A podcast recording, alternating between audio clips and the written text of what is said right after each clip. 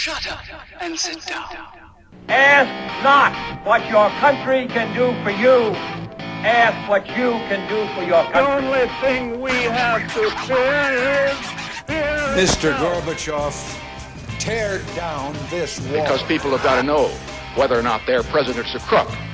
Well, I'm not a crook. I did not have sexual relations with that woman. I'm speaking with myself, number one, because I have a very good brain and I've said a lot of things. And I never get tired of that one. It's it's a fun one. Welcome back, guys. Good to be here, Barstool Politics. We have Suzanne Chad with us again. Yes. Yay. Dr. Suzanne Chad from North Central College. Thanks for joining us. Oh, it's been a long time coming. Thanks, guys. it has been. It's your first time with the new fancy equipment. I know. I, I was being told about mic discipline, It's so very important. I, I feel like y'all need to tell me if I'm if I'm having it or not having it. So far, so good. Okay, good. Thank you. I appreciate it. Phil Barker, how are you? I'm doing great. It's hot. Yes. It's hot everywhere. I know. it's, What is The it? beer helps. Yeah. It's been like 90 degrees for like two weeks. Ridiculous. It's just everywhere. It's, it's hot everywhere. So, and the politics is hot too. Nice segue. That's an awesome segue. Um, before we get into that, um, Barstool Politics, uh, follow us on Facebook at Barstool Politics, Twitter at Barstool Paul. Um, Barstool Politics on the Untappd app. You can find all of our uh, the beers that we try. Uh, if you have beer suggestions or comments or questions about anything, uh, shoot us an email, uh, barstoolpolitics at yahoo.com, um, and, and various other things that aren't related to us but probably have the same name. Don't Yes. use those, just the ones I listed. Just ours. Just Yeah. ours. Yeah.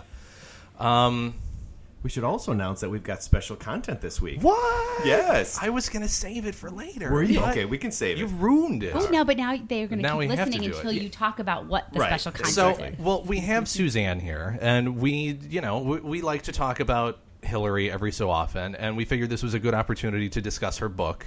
Um, so we're going to be doing a special uh, recording that will probably release Thursday of this week, uh, going over thoughts and opinions and fights and whatever else happens in the next hour and a half to two hours. So, it'll, it'll be a lot of fun. So watch for that. So if you're listening to this segment, it's going to be a normal section with a couple normal rounds and some speed rounds, and then you can tune in in a few days for special content, special Yay. episode. It's like the B side. yes, what happened? um, Yeah, to start out with, uh, where were we? W- Was this North Korea again? We're going to start with the NFL, and then we'll get to North Korea. Nick. They both flew up at the same time. Right. so priorities. We're going to follow the president's priorities and pay attention to the NFL over North Korea. For Right, The, the. NFL is bigger than uh, than North Korea, at My least bad. for a little bit. So, yeah, all right. So uh, maybe a quick refresher for our listeners. So uh, this all started on Friday when Donald Trump was in Alabama doing a rally for Senator Luther. What's his name? Strange. Luther Strange. the primaries today, right now. Yes, yes. And so he was doing a normal rally, and somehow, or deci- he decided to hit on the NFL, and he went after. Uh, he didn't specifically mention Colin Kaepernick, but he went after athletes who have been kneeling, and he said. Uh, quote, uh, wouldn't you love to see one of these NFL owners, when somebody disrespects our flag, to say, get that son of a bitch off the field right now, out! He's fired. He's fired. so this came out Friday. And then uh, Trump followed up with additional tweets over the weekend. You, he also, I believe it was early Saturday morning. Apparently, I'd heard rumors that uh, Steph Curry wasn't didn't want to come to the White House. So over Twitter, he disinvited, Rescinded. yeah, rescinded, the- Revoked. Oh, Yes. revoked. I'm sorry, Exclamation revoked. point. Right. No, uh, no, the Warriors are no longer welcome at the White House, which upset LeBron James, who called him. What did he call him? A bum. A bum. Yeah, you bum. Uh, athletes, uh, NBA players, NFL players uh, responded on Twitter, and then on Sunday you saw a number of athletes, actually many athletes and teams, uh, either kneeling uh, and holding arms or armbands. Uh, some teams didn't even come out of the locker room for the national anthem. So this was this was a big deal. Um, now the good news is that Trump tweeted out and he said the issue of kneeling has nothing to do with race. It's all about respect for our country, flag, and national anthem. So we, uh, our conversation, we don't have to hit on race So because it's you know it's totally separate from that. I Yeah. feel so much better now. So, so maybe Suzanne, you want to start us off with some of your some of your reactions to all of you're a sports fan. You're also you follow politics. Yeah, it's it was. I was talking to my class yesterday, and I was like, "This is sort of the perfect storm of wonderful and awful for me because as a huge football fan, and obviously as a pol- politics fan, it's been an interesting intersection of the two of them. And um, it's it's been interesting to talk to students about this because they some of them don't remember what happened with Colin Kaepernick last year. So to give them a little bit of context and hearing them talk about it, getting the different viewpoints of well, what what's the purpose of kneeling and why aren't they coming out and what kind of message are they trying to deliver and are they being divisive on purpose but who's really being divisive and the way the media is covering it's very interesting because some are saying some of the reports are saying well they they're the point was to be divisive and others are saying no the point is not to be divisive it's that donald trump is making it divisive but i think the one point to bring up and i brought this up to bill we were talking about it yesterday is that a lot of the way the media is covering it is to say that the players on sunday um, were protesting Trump. And that's not what they were doing. They were following the lead of Kaepernick. And apparently, Marshawn Lynch had done it even previous to that, which I wasn't even aware of. So now, where everything that happens is always about Trump. But it's not this time. But because he brought it back up in the spotlight, the players took it upon themselves to try to get back to what the message of what Kaepernick was doing really was and have sort of this this idea of solidarity around it. But then Jerry Jones and the Cowboys last night ruined all of that with their little antics before the anthem played. So I don't know if Phil's looking at me as a, I guess as a Texan. Do you have a thought about that one? I, I'm a Texan, but I'm not a Cowboys fan. Oh, that's right. Sorry. Let's, let's make that distinction.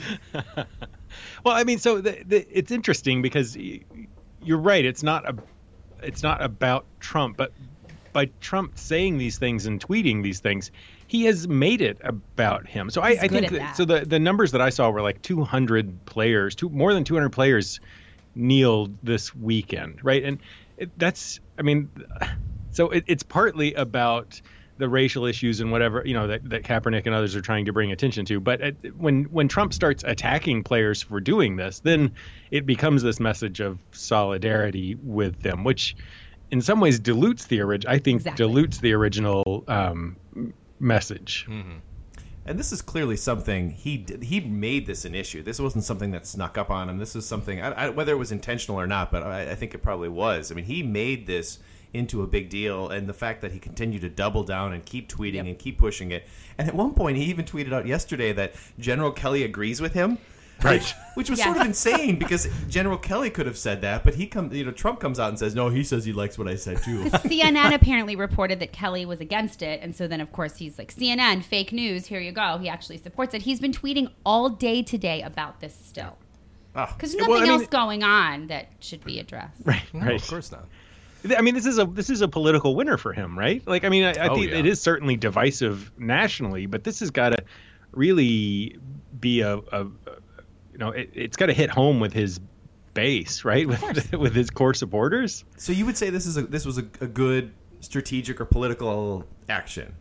I think the people who are on the side of Colin Kaepernick and all of this were never Trump supporters. and were never going to be. Well, yeah, I mean, he delivered the initial message in Alabama at a rally for a Republican Senate senator and candidate to continue on in his seat. So, and some have said, some have argued that this is his typical wag the dog strategy. Like, don't look at the travel ban.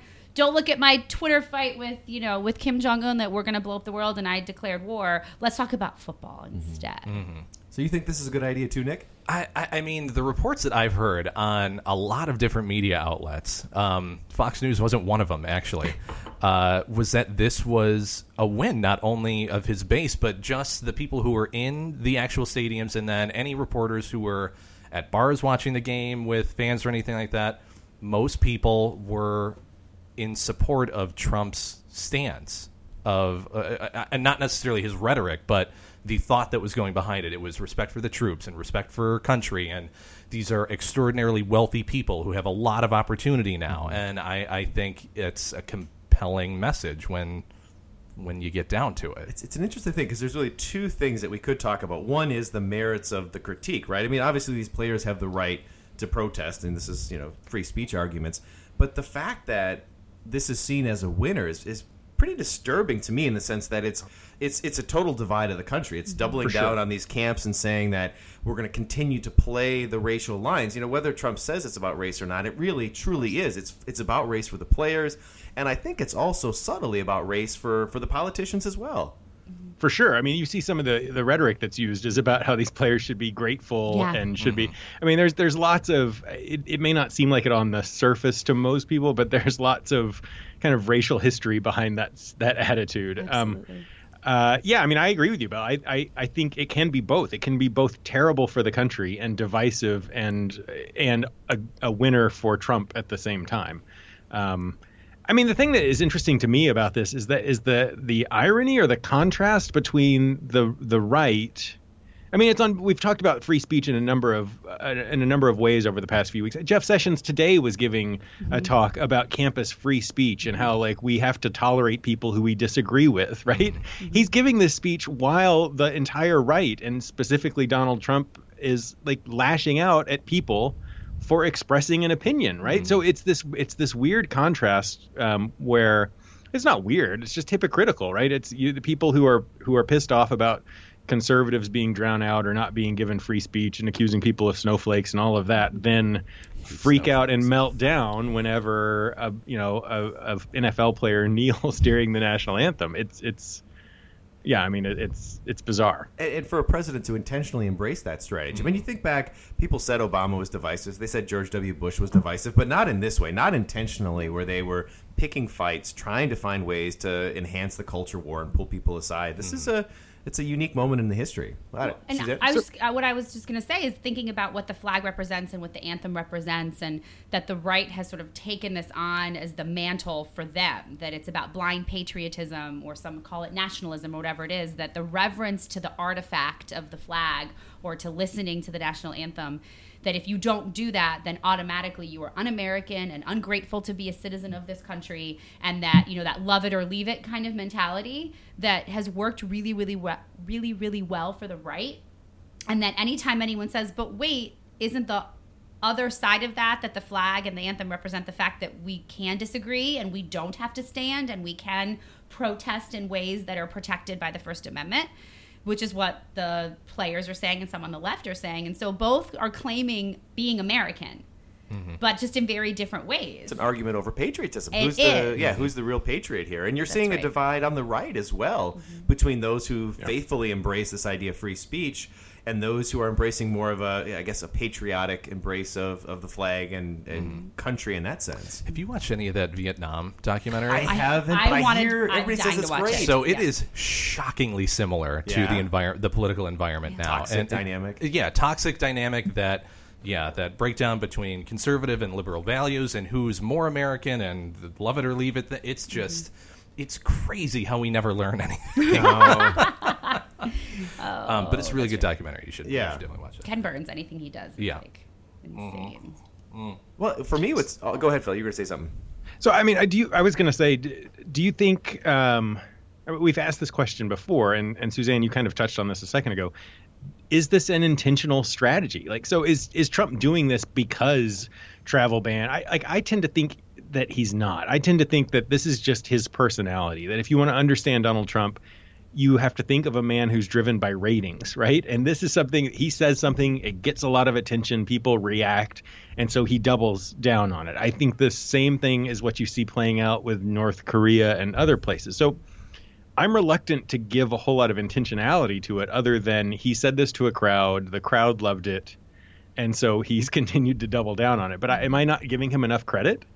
I, I mean, I think that's a strategy in itself. No, I, I mean, I don't think it's a really complex or intellectual strategy, but I think it is. It's a pretty effective strategy. Uh, we wouldn't be talking about it if it wasn't. He is good at reading a room too, so it's Yeah. possible, and it's hard to know. We'd have to get inside his head, but it's possible that he does this on Friday and sees the people go nuts, And, s- and then sees Yes. what happens over the weekend, Right, and yeah. then he's created a stir. which is what he did during the campaign. He would throw lots of ideas out. Some would get traction, others wouldn't, and he would always adapt to whatever worked. And so maybe Phil, that's the case.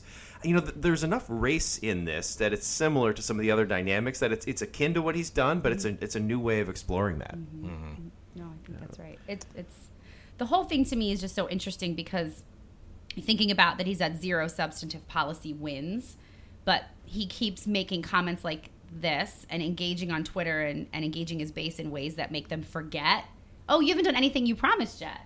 Right. And him calling out Congress and doing the things that he's doing saying they're not doing their job, he comes out smelling like roses with his base. Sure. Which, you know, can only last for so long since we're only eight months into his presidency. Right, But well, right now it's working for him. I, I don't know if there is an end game or, or, or an end point to that. I think it's it's been ratcheted up every single time Yeah. that he's tried this. Mhm. I, I'm not necessarily sure that there's a, a finite point where this strategy stops working at this point. Did I say point too many times? No, he, he- Yeah. this is and it'll be different content, but I'm guessing this is what will happen over the next Right. four years, eight years, or six months, depending, you know, on Mm-hmm. the Mueller investigation. I, but, uh, I don't know if we need to move on, but I, I want to. I, I feel like we should at least mention. I, in the in the context of we've been in Trump prison for six or eight months now or whatever. Such a um, great I, I don't feel like wall, I don't feel like we should move on without acknowledging how shocking it is for the president to refer to someone as a son of a bitch, right? Yes. On on like that is incredible. And then to call for their jobs, right? This is the, over the last two weeks or whatever. There was uh, what's her what's her name? Jemele Hill. Oh, Jemele Yes, Hill. from ESPN. Yeah. They called for her ESPN, um, Colin Kaepernick indirectly, but players in general. Like there have been a number of times in which it has been explicitly stated that their views are enough for them to lose their job, which is shocking. On a, I mean, it's it's it's shocking and a little scary to see the president doing that. I, in my my impression or my understanding is that it's also illegal, right? Yes. Like a government, so a government official cannot use their position mm-hmm. to essentially try to get someone fired. Well, you can do it on Twitter. Twitter makes it okay, right? Right, of course. Because words don't really matter. No. So it's really oh. fine. No, this is a great point where we've become how quickly we've become accustomed to this new reality and mm-hmm. allowed him the grace of saying, "Oh, it's not a big deal." Yeah. Well, I, I mean, I think there's enough people that support it that it doesn't really matter. And, and I, as as much as I don't agree with the rhetoric, I think that there's a s- uh, uh, obviously his base and a significant portion of the the American population that goes, well, this is exactly what the left has been doing to us for the better part of eight to ten years, calling for people's jobs because they didn't agree for or agree with their opinions. So. Now it's payback. Turnaround is fair play. Right, exactly. Mm-hmm. So, Yeah. I, again, don't agree with it. I don't think anybody should be fired for what they have to say or their opinions, but it's it's it's hard to. I don't know what I'm trying to say. It's um, it's tempting. Yeah. It's really really tempting. strategy. And Yeah. Trump always takes the bait on that. He's he's not pulled back by norms. I mean, this is a point you've hit on for a long time, Phil. That the big danger of, of Donald Trump isn't the illegal activity; it's the norms that he breaks and the new Right. standards that he sets. So, Right. All right. Speaking of some verbal sparring, uh, the North Korea continued again this week. So, uh, and uh, it appears we may actually be at war with North Korea. I'm not entirely sure, but on Monday, uh, North Korea's foreign minister stated that Trump's threatening comments were quote a declaration of war. Specifically said, since the U.S. declared war on our country, we will have every right to make countermeasures, including the right to shoot down U.S. strategic bombers, even when they are not inside the airspace or border of our country. Uh, the North Korean statement uh, was in response to Trump's earlier tweet about the North Korean foreign minister, which he said, uh, "quote If he echoes thoughts of Little Rocket Man, uh, they won't be around much longer." Right. So last week was uh, we were going to totally destroy North Korea, and this week we're saying Little Rocket Man and his ilk will not be around much longer. North Korea takes that as a declaration of war. Uh, Phil, you've e- week by week you seem to go back and forth in terms of being terrified, feeling a little bit better. Where are you this week? I'm super terrified. I could take that back to my students who keep asking me when they should be scared. I'll be like, well, Phil Barker says you should be scared Yeah, now. tell, tell them to check out the podcast. I don't know. So I yeah, I mean I, I guess I my my new North Korea war alert is about the same level it was last week. when I saw this story that they interpreted Trump's comments as a declaration of war and that they would start shooting down um, American warplanes, it um, yeah, it scared me, right? I mean, that, that, I think that's that's a, again another escalation. I don't know that it's much more than another rhetorical escalation um, in in the grand scheme of things. Now, there have been um, a couple of smaller news stories that I've seen related to this. Uh, you know, and it, well, there there've been a number of stories. One of which is that the North Koreans are considering testing a hydrogen bomb atmospherically, which hasn't happened in 40 years. For, for laymen, that means in the air. Right, right, right. Instead of You mean me? instead of instead of underground, there are international treaties that say you can't test nuclear weapons above ground because of the environmental and all sorts of other issues, the fallout.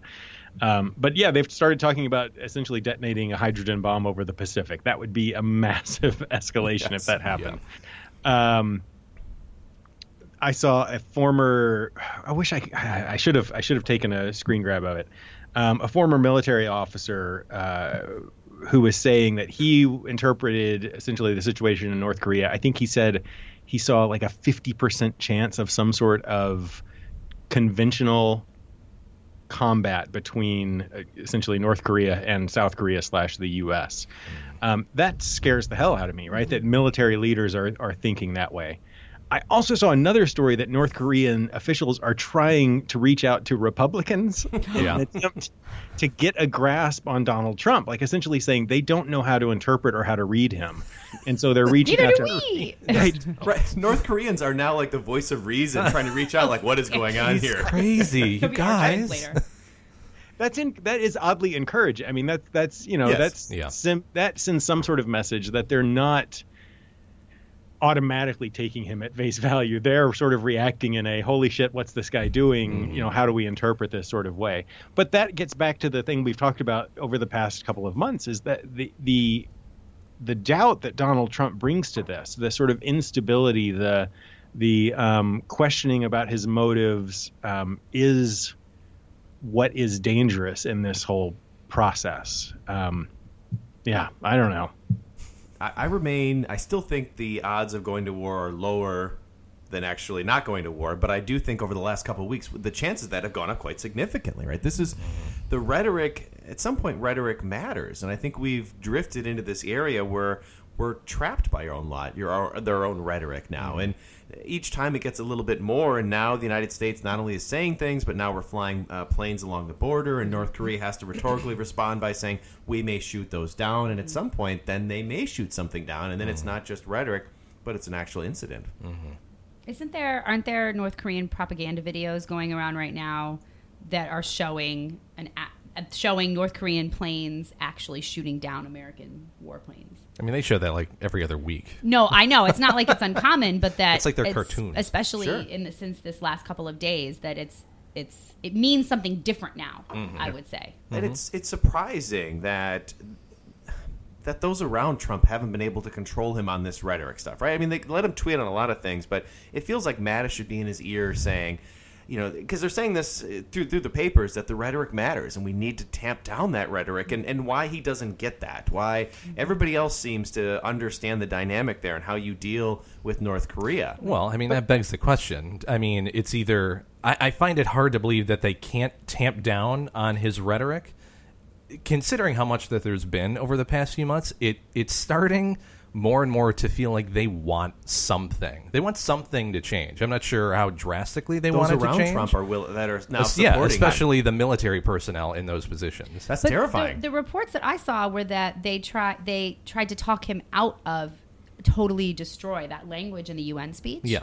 And he did it anyway. And so all I think of are the pictures of John Kelly, if you've seen him, where he's just like in the front row, like with his head down, like what the fuck is actually happening? And they tried right to now? uh, to go to back to a point you were making last week, Phil. They tried to talk him out of Little Rocket Man, and he, or actually just Rocket Man, and he insisted on that.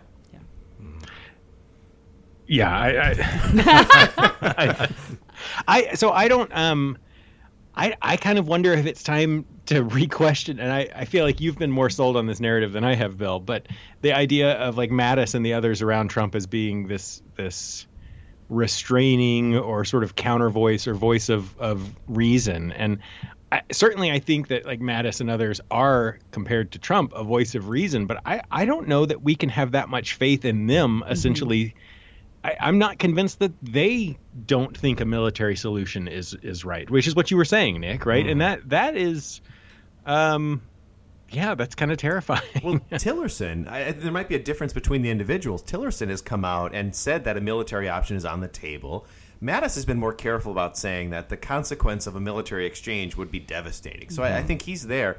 But even if even if they're starting to drink Trump's Kool Aid, right? It's it's still. God, it's still impaired upon them to understand the broader dynamic here. This is not the military is not a good option here. I mean, I, I can't Where's think. McMaster in that? Uh, wait, McMaster is the one. Wait, Because I didn't think Tillerson was part of it. No, no, I'm sorry. Tillerson. Okay, was that's- Tillerson's asleep. That's right. That's No, why you're I right. was like, wait, he he he woke up. He's No, part that's of this now. No, no, McMaster. That's right. Pull out the McMaster flow is chart. the one who's been saying that there's a military Right. solution. Okay. yes, I'm sorry what I, about that. No, Yeah, I just you're want right. to make sure. I was like, did I mishear you? Because you're the you're the foreign policy No, guy, so I shouldn't be trying to correct you. but either either they're drinking the Kool Aid and starting to think that maybe we can resolve this militarily, or they're just not good enough in terms of bureaucrats of, of getting Trump to realize the implications of what he's saying. Either way, it's mm-hmm. disturbing. They're also ridiculously understaffed still. Yes. Right. Yep. Intentionally. I mean, we and we don't talk about this really, and I don't know whether it's worth talking about now. At least just to say that they don't have the people to do the research. They don't have the people that are I quote unquote field people who have been civil servants and in the field and understand the region. Mm-hmm. Isn't there like no undersecretary of Asia or whatever that's actually called right now? Mm-hmm. the State Bar is Well, just and- gutted. Yeah. Right. And beyond that. That's the not what it's called, by the way, listeners. I just can't remember what it's called right now. beyond the beyond the lack of research, no one to do the research. There's just not anybody there to advocate for diplomacy, right? So there should Right, be someone in the room that that when when you know uh, Mattis or others are saying, "Hey, we can take them out." The, the whole idea is that there's also someone in the room that is saying, "There, you know, the diplomacy is a better solution here, or we we haven't exhausted our diplomatic avenues."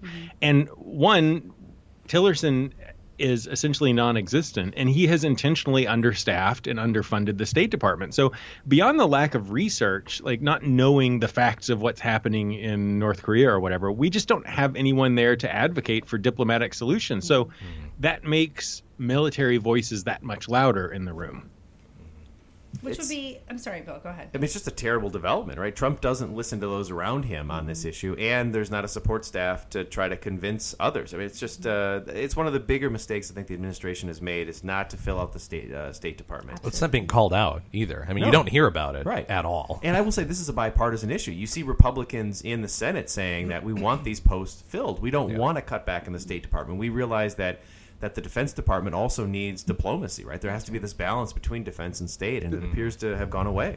the State Department is a remarkably good investment. It, Yes. doesn't cost that much, right? Compared to like the military, we spend a fraction of the money on it, and and what we get out of it is, um, yeah, more than pays for itself. It'll be interesting to see. I think Sleepy Rex will be gone soon, and I was then ask you. you know Nick Nikki Haley is likely to assume that position. I'm sorry, I'm still yeah. And I think there's a couple things here. One beyond the broader North Korea issue, but Nikki Haley is clearly rising. And if she gets the state, she'll get some serious foreign policy experience. She'll have diplomatic experience. It would be nice if she had before she became. oh yeah, that's Phil. That's True. Whatever, Yeah, that's- Phil. That's a whole other issue. Why? But I will say this. Cha- this is a really interesting question. Switching to American politics, that she now becomes maybe the star within the administration. So there's mm. Trump. She's an opportunity to. Yeah, absolutely, and she may be a threat to Pence in terms of the most significant voice within that administration. If well, so I don't know much about Haley's relationship with Trump, other than that at first it seemed like they were on two different pages when she would talk to the UN and then he would tweet and say things. Seems like they're maybe more aligned now, but she doesn't strike me as one that's going to take a back seat and be sleepy like Right. Tillerson. Mm-hmm. So. Aside from gender, if someone ascends to the role of, you know, head of the State Department, who's not going to sit back and do nothing, Right. and maybe be that voice of reason we're talking about, and then now I'll add gender back on where it's a woman, where you have McMaster and Mattis and Trump, and then she's maybe coming from another angle. What does all of that potentially look like? Mm-hmm. The, the I like your face when I said potentially gender, and Nick was like smirking, like, no, I just like you said I'm going to add it back on. yeah, this. now I'm going to bring it back in. the problem with Nikki Haley, from my perspective, is that I don't know that she provides that voice of reason. Sure. I, I'm not convinced that she believe like maybe she does.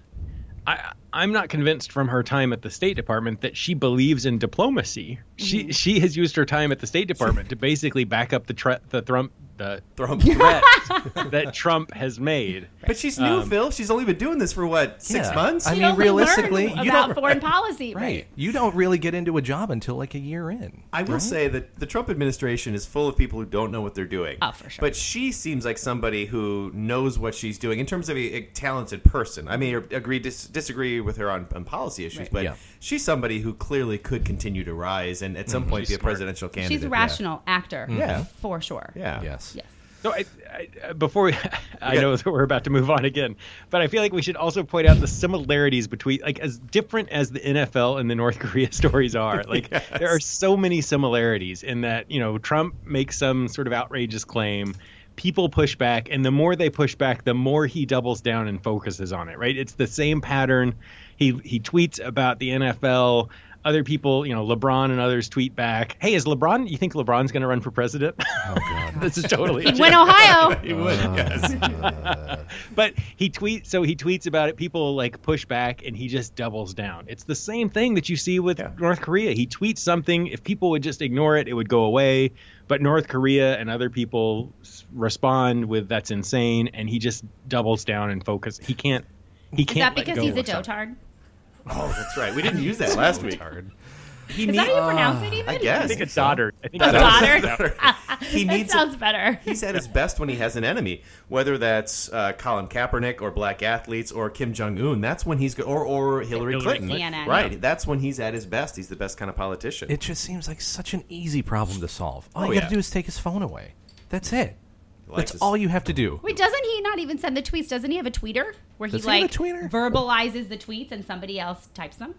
i'm f- I, All right, no I would phones. shock i fully imagine him in his bathrobe in bed tweeting Yeah. at. I Do you think he's saying, imagine. okay, Very no, Lyndon Johnson, right? With Just- like the TVs on yeah, and one exclamation point in this sentence, but then you got to put three in the next sentence. after USA, you Yeah. always get three. X. Make sure USA is capitalized.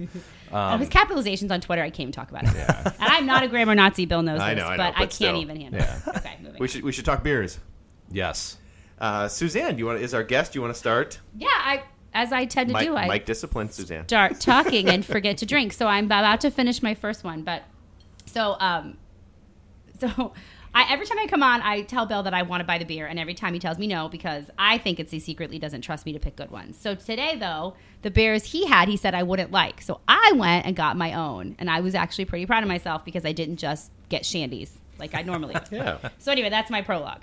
Wait, yes, prologue. So now what I had, I started off with a Deschutes Hop Slice Summer Ale. So it's a thousand degrees, which means everything I got was summery.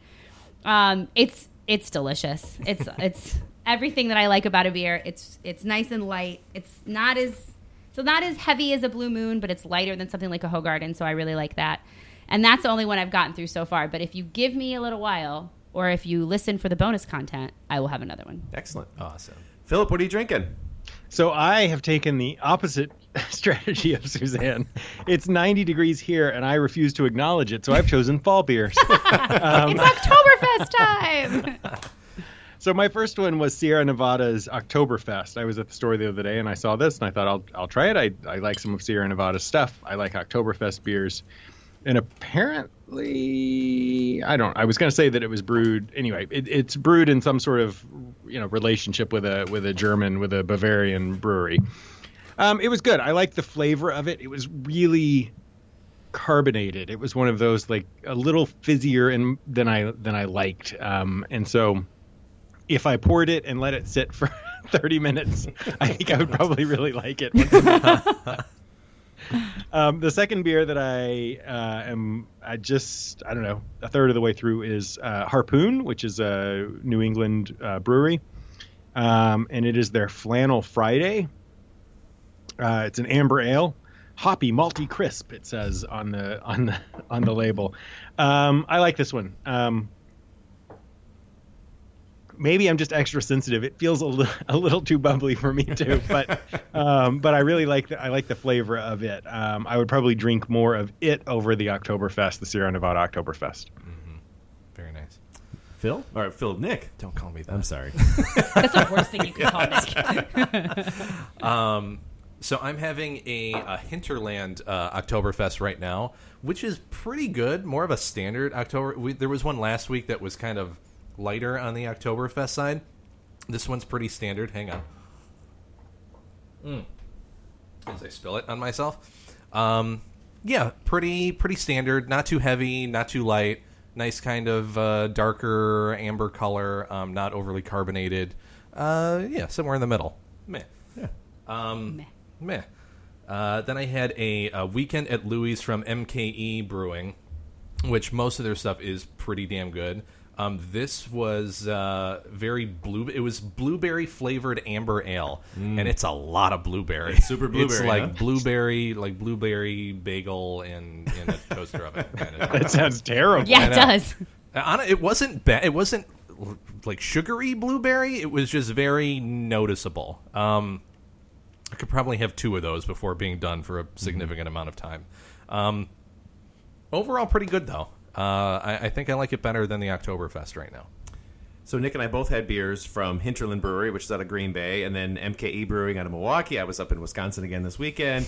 Uh, my first beer was Hop Happy from MKE Brewery, and it was an IPA, and it was a very sweet IPA, uh, more sweeter than a normal IPA, and it also was like it, it was kind of unfiltered, so there was lots of lots of gunk in the glass, uh, which was which, That which sounds was awful. well, it- that's not a good way to describe it, but it was tasty. Uh, more sweet than a normal IPA, which tends to be a little crisper, but it was it was a solid beer.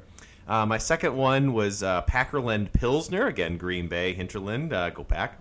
Uh, it is it is described as a European pilsner, and it was very malty. So I usually think of a pilsner as uh, like light and crisp, but this was a little more malty than normal.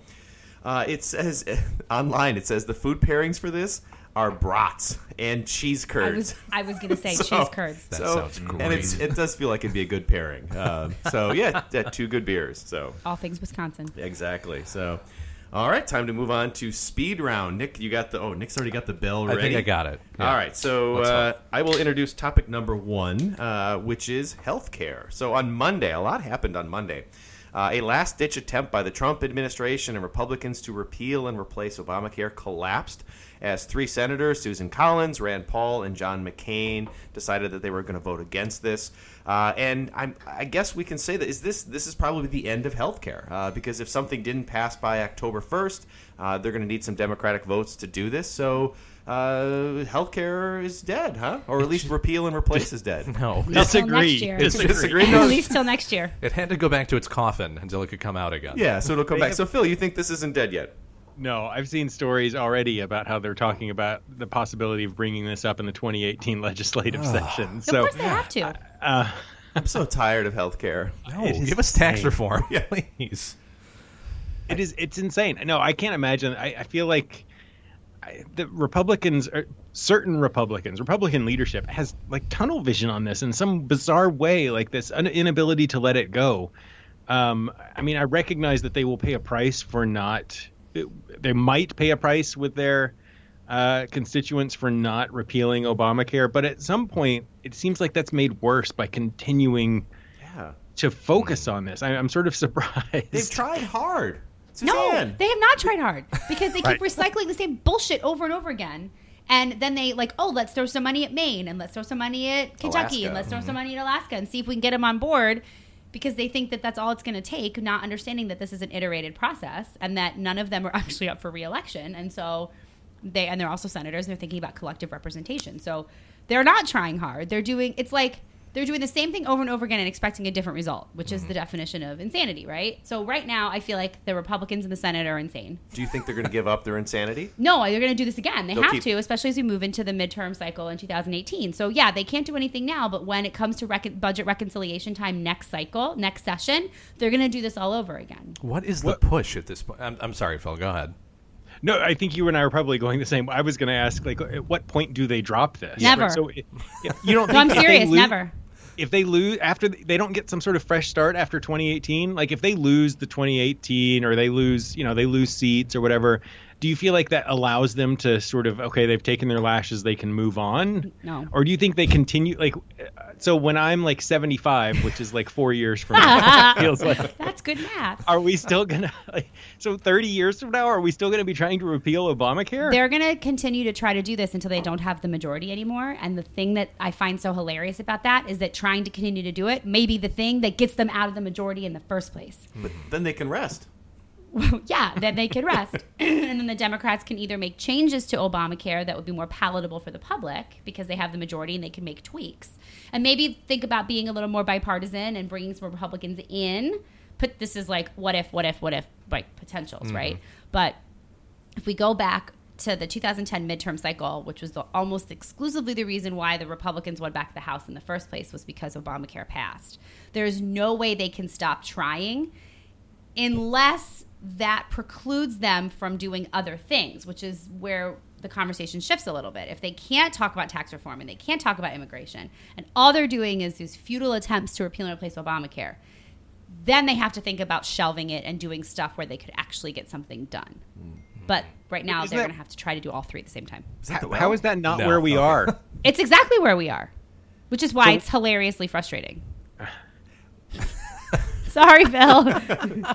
Did, did any of you, or I guess, how did you react to the attack that Donald Trump put on John McCain this weekend? I mean, so when John McCain came out, and Nick, you get to start. Oh, it's- it's- I mean, I don't only did he attack John make McCain on. Twitter, but then he put a video out. Uh. John, I mean, Trump tweeted out a video of McCain attacking Obamacare previously, Hmm. and said like, "You're not doing your job." I, I, I mean, it's it's just dumb. Yeah. Like it's so dumb. Like, and I, I, Healthcare or Trump? oh, I, all of the of it, above. all of it. I, mm, um, the fact that he would, s- I, I can't even say sink to that level, but the fact, like, it's so unnecessary, and especially in the condition that he's in. Like, I know that we don't. I I don't agree with a lot of what McCain has done um, o- over the past decade or so legislatively, but it's just such a low blow, and it's so unnecessary. And if you if you think that that's going to somehow fire up your your base or constituents or other senators to make some sort of shift, I I think it's going to have the the polar opposite effect. Especially when you think about the grace with which Lindsey Graham handled that McCain vote and said John McCain has the right to vote however Right. he wants, right? I mean, and Exactly. then the, the issues dropped. Right. So mm-hmm. Well, I mean, this is where Trump is bad at his job, right? I mean, This is not the only place, but I, yes. I think I th- you could make arguments that Trump is good at certain aspects of his job, but like um, shepherding legislation through is certainly not one of them. He spent the entire weekend leading up to this incredibly important vote tweeting about the NFL, right? Like nothing about healthcare. And the person whose vote he needs, he like attacks viciously, right? It's just it, it's a terrible terrible strategy for getting your legislation through. That's Yeah. correct. Topic number two: travel ban 8.0. I mean, how many travel bans have I, I, I've lost track? Three Uh, point three, paragraph A, That's point right. C. So Sunday evening, the Trump administration announced yet another travel ban. Uh, this time, uh, bumping the number of banned countries up to eight. So we added a couple non-Muslim countries, uh, specifically. Well, you got to balance it out. specifically Because it's not a Muslim ban. That's right, exactly. Specifically, Chad, North Korea, and Venezuela. One old country, Sudan, has fallen off the list. What? Good for Sudan, right? Congratulations, Well, I you've mean, been elevated. Clearly, Even though- they're getting their act together. Even though nothing good is happening in Sudan, and it doesn't make any sense, and Chad, who's now added to the list, is a really important partner in the you know the war on terrorism. Nah. it's just I, I don't know. So. Um, are we are we excited by the travel ban, Phil? That's a horrible question. excited by anything anymore. what bell rang? How was pumped there are any you? explanation at all for Chad or Sudan or these changes that were made? No. And, Period. and did we have a lot of people coming from North Korea to the United States? Well, if we can't send our people, they definitely can't send theirs. It's just fair. So, of all the travel ban um, countries listed, the, you know, the country that declared this week that they view us as at war with them, I'm kind of okay saying North Yeah. Koreans can't come. That's the one part of the travel ban I'm like, sort of, all right, okay, I get. But Apparently, we caught Chad totally off guard. Chad's like, "What? What? What? What, happened? I thought, I thought we were friends." Did he misspell something? and, Ve- and Venezuela, you would think a country which is truly going through an awful circumstance should mm-hmm. be able to, if, if somebody makes it to our borders, we would let in. But no, they, they might be ISIS. So Did they never did they do this just to strengthen their legal argument that it was not a Muslim specific ban? I- I would say they would have. Yes. yeah, I would think so. I mean, they're not going to say that, but like, of course they did. And didn't the Supreme Court didn't they say that the, the uh, brief has to be resubmitted or something? Like the court said something has changed. Well, they're so- supposed to hear the case on the 10th, yeah, on October 10th. Something has changed. I should they know the canceled oral specifics. you arguments. should. We They should can't- ask Alex. They canceled or- oral arguments. That's oh, a big deal. Oh yeah, they would. That makes a lot of sense. So they're getting better at the travel bans. Mm-hmm. Um, and again, now, d- d- are we under? Is this going to make us safer, Nick? What? No. Are you insane? Chad, when was the last time you met someone from Chad Ever? or North Korea, for that matter? it's been a while. Yeah. Um, I, North if a North Korean wanted to come, I I, would think be they want to come for the right reason. I would want to like. You're pick from their North brains. Korea? Yes. Tell me everything. Any North Korean who wants to come on the podcast, either via Skype or Yeah. in person, you are more than welcome. Yeah. Were you shocked by the number of know if I haircuts that we had? Be that. You can Do do, your hair Skype any way you North want. Korea? I'm sure- I'm skeptical. you don't think they have Skype in North Korea? You have to have electricity to have. Wait, Skype. I don't think No. that they could listen to Barstool Politics. Well, that, that's North that's a shame. That that's a, maybe It's a maybe we should ban them for that. Damn Um, shame. I'm sure someone No, in the but- North Korean intelligence service is listening to us right Yeah. now. The whole the whole thing about the travel ban reminds me of the conversation again about healthcare. You're doing the same thing over and over again, expecting a different result because it's all symbolic and it's all rhetorical. It's all a way to say we're keeping America safe, aka the other side. Well, not aka keeping America safe on one side, talking about the travel ban. On the other side, it's we're delivering on the promise because Obamacare is about to implode and all the premiums are going up, and we're going to save you from the shitty healthcare system. Hmm. It's the same cycle over and over again.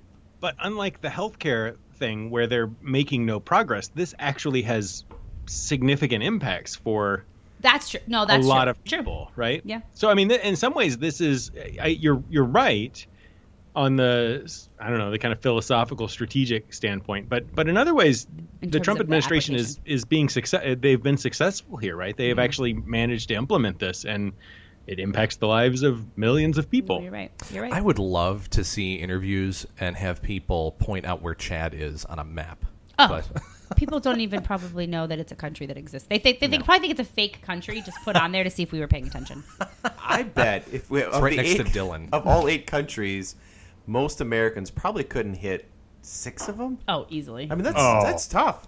You think? Do you think so, Phil? I think that I would be impressed if we could hit six. That's true. That's true. Chad is a tricky one. I know where North Korea is. North Korea is easier, but uh, Venezuela could be tough. Chad is tough. uh, yeah, I know the, the continent or so for each of them. No, I'm kidding. or so. Um, or so. it's down south. of the Somewhere, yeah, because can- Mexico is all this. These, No. Go ahead, Phil.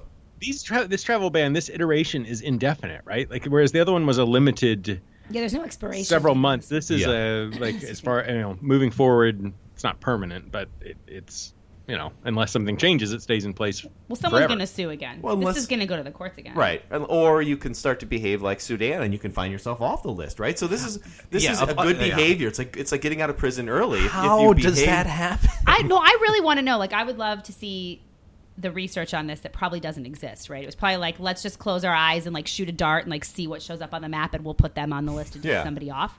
But if there's real research, I would like to know why all of a sudden did Sudan get off of the list, Chad was probably added because it was early in the alphabet. That's true. like Chad. Yes. All right, Phil, you ready for topic number three? Uh, yeah. So Which one's that again? I had to look at my list to figure out which topic number three is. So, uh, yeah, so there is a, um, I don't know if I should, if it's developing an ongoing humanitarian crisis in Puerto Rico. So, um, Hurricane Maria went through Puerto Rico last week with uh, something like 165 mile an hour winds. Um, it's it's sort of hard for me to wrap my head around the amount of devastation that the reports are talking about coming out of, of Puerto Rico. Um, the entire island without power. Um, I saw reports today that something like only 20% of Puerto Ricans have access to potable water at this point. Um, of the, you know, of some tiny fraction of the hospitals on the island are open. Um, it it sounds awful, every bit as bad as Harvey, right? Um, the interesting aspect is that uh, this is getting. I shouldn't say it's not getting any coverage, but it's getting, you know, the, the comparison of the coverage of uh, Harvey in Texas or Irma in Florida and Maria in Puerto Rico is is um, remarkable because there's very little coverage. People have been talking about Trump has not. I guess today he did tweet about um, Puerto Rico for the first time, but essentially blamed Puerto Rico for their problems for having poor Right. infrastructure and all sorts of Yeah, other stuff. but the FEMA's doing a really good job And- of and getting lots of debt, fixing it yeah. all. Yeah. So we have this uh, interesting situation, which Puerto Rico, uh, Puerto Ricans are you- are Americans, right? I mean, this is an American territory. It's not an official state, but it's an American territory, and the response has been um, remarkably different. Uh, there have there were changes made or waivers made to like shipping regulations to help get supplies and fuel into Houston after Harvey. That those regulations have not been waived for Puerto Rico, so they're still being required. It, it's it's really shocking and um, it's it's a stark contrast the way in which the, the we are handling or, or reacting to Puerto Rico versus Houston or Florida. It makes you wonder: Is this an issue of hurricane fatigue? Right? Have we just had so many so quickly that the story doesn't doesn't have traction anymore, or is it something a bit more sinister? Where when we say if it's if we're talking about Florida, talking about Texas, those Americans matter, and Puerto Ricans don't matter in the same way. Mm-hmm. Uh, I don't I don't know what it is, but you're right. The the contrast is is startling in terms of how much attention. What per, do you think? I mean, what percentage of Americans recognize that Puerto Ricans are Americans? Well, so Like, this poll, literally, there was a poll today, and it's a minority amount of people polled. yeah, excuse me, I'm sorry, know that Puerto Ricans are American citizens. So, but that angle is not not to talk about the media as the save as the saving grace of this, but I wonder if the reports were, hey, they might be brown, but they're Americans, so maybe we should care about them. That might change the public outcry for we need to help our fellow citizens. If the flag means something, going back to our first conversation, it should mean something for everybody. And, and it puts a burden on Donald Trump. Whether or not, you know, if, if this is the media coverage, if the fact that Americans don't know this, it becomes a burden on him to come out and say, hey, these are Americans. We need to care about this. Right. Uh, and even though FEMA is there, it does sound like more could be done in terms of whether you're putting a military ship down there that it, it- just for potable water there's a lot of logistical things that aren't that hard if you have more manpower down there Or a visit. right I don't see Which- him going to Puerto Rico. I before we I just saw before we started this podcast there was an announcement that he's going next week to Oh. Puerto Rico. I was Rewind. well that, that's good really right that's I good take I take it all back. He's Still going to check to see if the resorts are okay. yeah He has a golf. Does he have a golf course in Puerto Rico? I don't know. He's going to build one now. There's a lot of free land. Yeah. Well, no, you Phil, you were saying we should give him credit, and I think that's true. Like, I, I you, he could have been doing more up until this point, but you're right, that's significant. Right, give him credit in a weird way in that it's taken him days while people have like no access to food and water mm-hmm. where he's done nothing but tweet about the NFL but he is finally going so yeah I mean there's credit there I guess And priorities do matter. I mean, we spent a line, lot of time talking about the NFL to the neglect of the healthcare issue. He could have spent all that time that he spent on the NFL talking about Puerto Rico, talking. I mean, this is this is the thing that presidents do uh, to unite the country. So But it's, this, this is an interesting conversation to have about U.S. territories, right? So, like, what is our responsibility legally when we have a U.S. territory that has gone through something where, from what I understand, there's been at least an approval for in Puerto Rico to apply for statehood, but they haven't done that yet. So they're not a state. They don't pay federal taxes. They do get to vote, but their votes don't really count. They don't have representation in Congress. They don't have any delegates in Congress that have voting power to advocate for them to have any help. So it's not just about talking about Puerto Rico specifically, but if we, not that we should, but have a broader conversation about, you know, Guam or America Samoa. What if things happen there, which is even further away from where Puerto Rico is? What is our responsibility, both legally and ethically, to the territories or colonies, quote unquote, of the United States? Mm-hmm. Yeah because uh, Donald Trump is I mean it's easy to pick on him but he's really sort of um, symbolic of American attitudes, right? I mean, we've had all sorts of benefit concerts and fundraisers and tweet. I mean, everybody was like texting the American Red Cross raising money for Houston and for Florida, and you've seen. I, I shouldn't say none, but you've seen very little of that for Puerto Rico, right? So it's not, eh, you know, we can point the finger at Donald Trump, but he's sort of representative of American, you know, I, again, I, I would think that most Americans perceive the, the destruction done to Puerto Rico as like the destruction done to Barbuda or I mean US Virgin Islands are another example that have been really hit hard by this Yes. and and are technically you know they're US territory and we you know we just don't think of them as as Our as us. responsibility. Yeah. yeah, yeah. All right, Phil, you ready for number four? Did you do your requisite research? Yes. I, I did. Right before the podcast, I said, Phil, you explain Germany. Go. So it used to be the Holy Roman Empire. All right, so there were German elections uh, on well this weekend because Europeans um, are civilized and have elections on weekends. But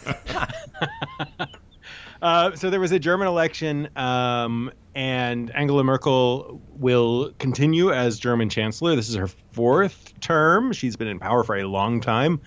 Um, but her party, which is the essentially the Christian Democratic Party, which is there's no equivalent of that in the United States, sort of uh, economically progressive but socially conservative. Um, they had the most votes, but they lost seats, so they got 30, somewhere in the neighborhood of 30 percent of the vote. Um, she will remain in power. The big story that came out of it is the AFD, which uh, is the alternative for Deutschland, the alternative for Germany, um, which is the far right party. Uh, doubled their representation. They got 15% of the votes. They will not end up in power, um, but it, it's a pretty stark. You know, it it sends a pretty clear message about the rise again of the of the far right in, in Germany. So there's a no, number of questions about, or a number of topics we could talk about, about and, An- Angela Merkel as sort of the leader of the free world, or about the rise of the far right, or sort of what are the lessons we take from this. To maybe start with uh, Merkel as the leader of the free world, it's it's a it's an interesting element. So this has been a discussion that's been going around in, in foreign policy circles that the Trump administration has pulled back. That Trump doesn't want to be uh, the global leader. He does not want to push the liberal international order. And so then who steps up? Mm-hmm. And the the default has been Germany and Angela Merkel. And I don't think this is a position that she's craved or wanted, but it's kind of falling to her because who else is going to do this? Is it China? Clearly isn't. Uh, uh, you know, the United Kingdom is no longer in that role, so she has emerged as the as this this voice of reason in terms of global engagement, economic interdependence, the European Union. It's it's a it's a pretty significant transition. And and can we like step back and talk about how that. like how if we would, could go back 75 years and say that Germany would be emerging as the yes. leader of the free world, how shocking and like how much disbelief there would be about that in the U.S. or in the world, right? Mm-hmm. And so it, it, I don't know. There's some lesson about not predicting too far down the road about what yes. world politics will look like in there. For both things, one that that Germany would assume this role, and two that the United States would willingly give it up. That the United yeah. States would have a president who says, "I don't believe in the World Trade Organization. I don't believe in multilateral agreements. I don't believe in treaties." Right? That that, that the United States would say next, and that Germany would be the one to step up. Um, yeah, I, I think they have done that in in everything that you've mentioned, but clearly based off the election results is people aren't necessarily jiving with that 100% anymore. Right. So there's I don't disagree that they've made themselves a an integral and um, an extraordinarily important component of the global system, but I wonder how much the facade of that system is going to remain in place because it seems like year after year, there continues to be more and more opposition to that particular viewpoint. I, I, I mean, yeah, yeah, I, I yeah. Go, Especially go ahead, their Phil. position on refugees, where more than right. a million refugees have come in. So this right. is a test They've case been where one of the liberals. Yes, so this this is stressing them. I saw today that she, I, I have, I didn't get to read the article. I saw a headline about how she accepted some blame or basically took took responsibility some sort of statement about allowing too many immigrants in or too many refugees in and how that hurt her party. And she took some level of responsibility for that which is a pretty surprising stance to see her take because she's been a pretty ardent defender of of the idea of of you know refugee politics and mm. um, yeah. But well, she so, go ahead. I, I was just going to say so now and as the non you know international person and also the non-European person. So I look at both Bill and Phil on this one. Thinking about Macron getting elected and then being able to assemble a majority or at least a coalition in the French Parliament, then if we look at is thinking about the the AFD and how they got more percent of the vote, maybe Merkel is kind of waning.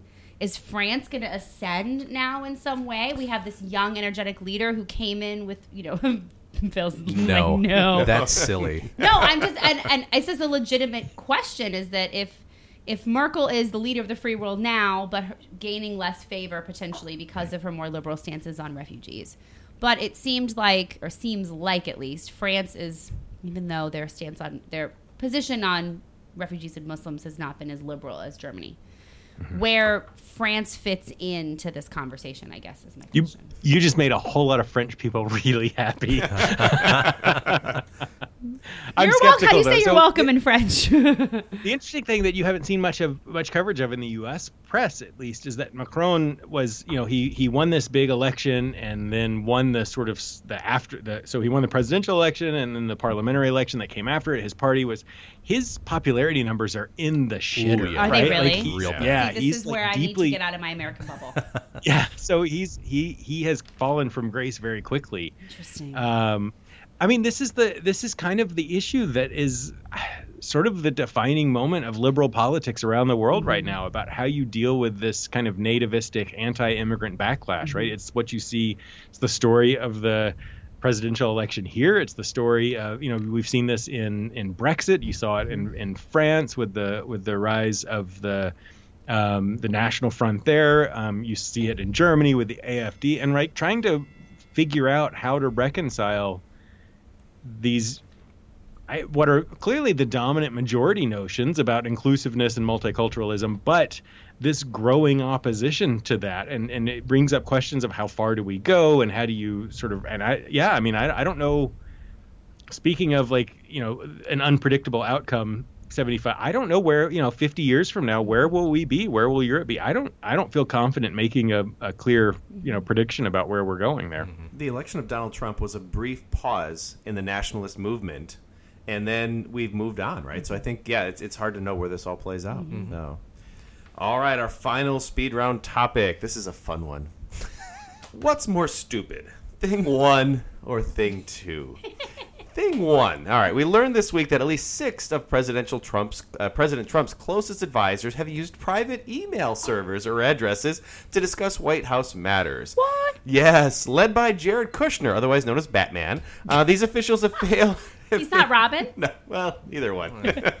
have failed to learn from their nemesis Hillary Clinton that this is not a good idea. Uh, so this group includes Car- Gary Cohen, Stephen Miller, Ryan Priebus, and Steve Bannon. All right, so and thing- Ivanka Ivanka just too. came out. Ivanka right. as well. What's number That's- two? That's thing number one. Thing two, Tom Price taking private jets c- costing taxpayers over $400,000. We also learned, uh, yeah, so Health and Human Services Secretary Tom Price, he really likes private jets. Uh, and in his capacity as HHS Secretary, he's taken at least five separate trips costing the public uh, almost half a million dollars. So our guest today, Suzanne, what's, more what's more stupid? what's more stupid? So it. De- uh, What's more? oh, I don't know if I could define it in terms of stupid, but I think the hypocrisy of thing one and the just elitism of thing two, they both stink. Um, and I guess I would have to say that if I have to decide which one's more stupid, it would be thing one based on, you know, the raging hypocrisy of, you know, pot, kettle black, all the things. Yeah. Just for me. Now, the one thing I have said to students that I've not, when they were asking me about this, that I haven't seen yet is whether or not any of the communication that was delivered on the private email addresses were cla- was classified information. Hmm. If there if there's evidence to suggest that that's true, then there's more of a comparison to what happened with Hillary Clinton hmm. previously. If there's not, it, it I could see arguments where Sarah Huckabee Sanders could say like this is a nothing burger, right? yeah. It's just the the tagline of the administration. Phil, what's more stupid? So I I should say so on along those lines there there are allegations that the people within the Trump administration have been using text messages and essentially encrypted like messaging services because it, it allows them to avoid sort of freedom of information act sort of requests That's right? Because it's not governmental. Yeah. So the question of which is stupider I, I am going to go with option C which is that it doesn't matter like the thing that I find so frustrating is that Answer the both- question, Phil. no, they're both incredibly stupid, but it doesn't matter. Like Trump supporters aren't going to give a shit, even though they lost their minds about Hillary Clinton losing private email servers. They're not going to care about this. Mm-hmm. And even though they're pissed about elitism and you know all these other things, and Trump ran on populism, they're not going to care that Price is using private jets because we are so bounded by this dumb like party identification and this negative part like, like logic and rationality and stupidity don't matter anymore. Nothing, nothing means anything. Nothing matters. Nothing means anything. That's to be the title of the podcast. That's a very I've postmodern- Option one, is, option one is stupider. Option one is stupid. Nick, where are you at? Um, I don't have a problem with uh, with option one. Uh, I think it's uh, completely within reason, and nobody should be questioning it whatsoever. Private emails? Uh, yeah, no. Which you said about Hillary Clinton as well. Shh, d- don't don't break down my argument. I have, just have to ask. All right. Don't shush me.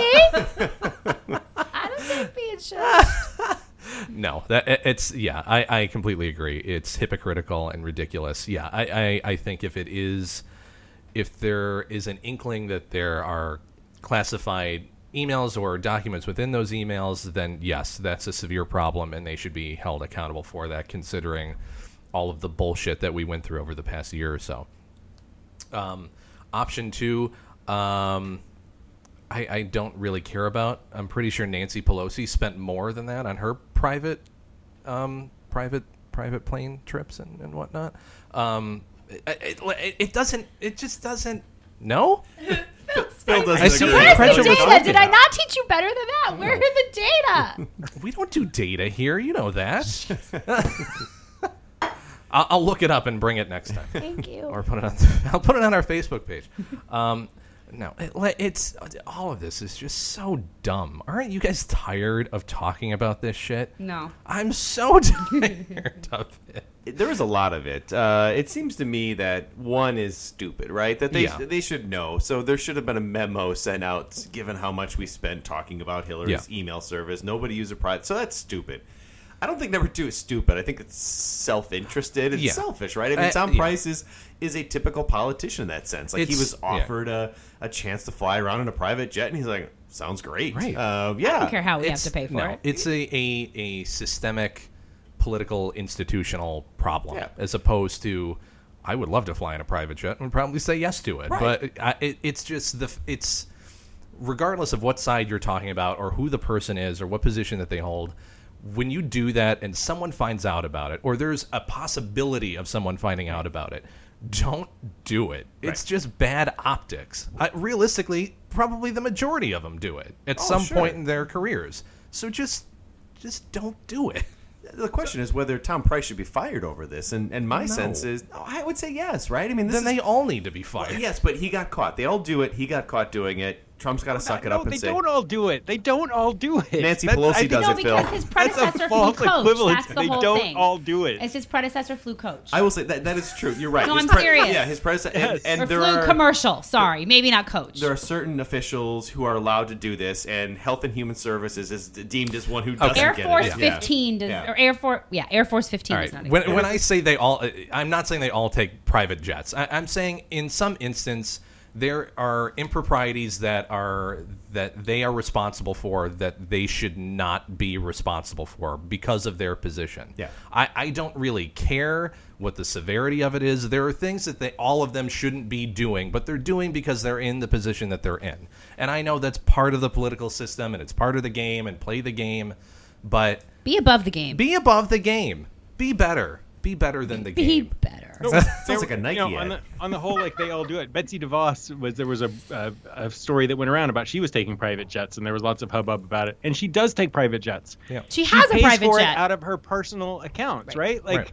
that that's acceptable. Right? That if is you wanna acceptable, fly, yes. if you're a millionaire and you want to fly private jets places, Do do it. it. Correct. But but to assume that like just because you're a government and, and it's again the the contrast with the message that the Trump administration ran on and was elected on that yeah it, it's just they should be called out for it and they should be fired for it because it shouldn't even if it is normal it shouldn't be normal. Right, mm-hmm. That's still taxpayer money. If I could just add very quickly, Yeah. just this broke right before we came on the podcast, at least as far as I saw, that Trey Gowdy, who's the one who was at that, he's the head of the House Oversight Committee, so he was the one that was heading up both the Benghazi and the email investigation, has asked for the private email server information for all six of the staffers. Nice. Oh man, Which those are going to burn He's, so this is this is a very smart PR move, right? Because they did it for Hillary Clinton. Right. He's trying to show, even as a Republican, that he's taking his job seriously as chair, and he's doing it for these Republican administrations. I don't know. It Staffers. fell into this pile of magnets and water. uh, it's, all, it's all gone. Had to throw that out there. Yeah. Anything else on this? This is great. Good episode. Yeah. Thank Um, you, Suzanne, for joining. Thanks joining for us. having me back. Yeah. I miss you when I'm not here. Yes. Like we said, um, we're going to be doing a special Hillary focused um, special content podcast. Um, we're going to record it right now, actually. Um, so we'll probably release that on Thursday. Uh, if you like the podcast, follow us on Facebook um, at Barstool Politics, Twitter at Barstool Paul, uh, Barstool Politics on Untappd. You can see all the beers that we drink uh, and rate. Uh, uh, questions, comments, beer suggestions, Barstool Politics at yahoo.com. And I think that's everything. That's great. Awesome. Cheers, guys. Thanks, Cheers. guys. Yeah. Thank Thanks, you. Suzanne. Thank you.